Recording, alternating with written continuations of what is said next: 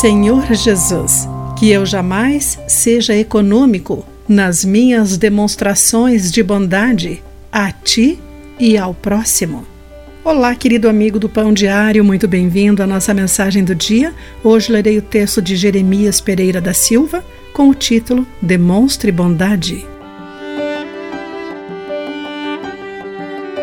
Poucos dias depois de ressuscitar Lázaro, o Senhor Jesus é convidado para uma refeição especial na casa de Marta, Maria e Lázaro.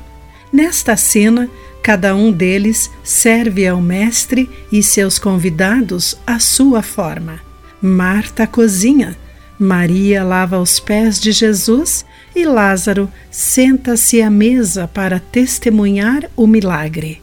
Dessa maneira, individualmente, conforme seus talentos, demonstram bondade aos presentes. O modo como o fazem é extravagante. O perfume que Maria derrama sobre os pés de Cristo custava 300 moedas de prata, o que equivalia a quase um ano de salário na Palestina. Não houve economia. A totalidade do frasco de perfume foi entornada manifestando assim generosidade no agradecimento ao Senhor. Além disso, quando Maria solta seus cabelos para enxugar os pés do Mestre, ela está renunciando à sua honra para honrar ao Deus vivo. Na sociedade daquela época, somente mulheres consideradas sem pudor soltariam seus cabelos em público. Mas Maria evidencia que, quando Deus age, nosso coração se dilata em atos públicos de adoração e bondade, renunciando a nós mesmos se for preciso.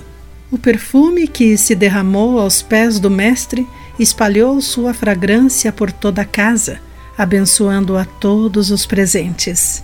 Isto é normalmente o que ocorre como consequência.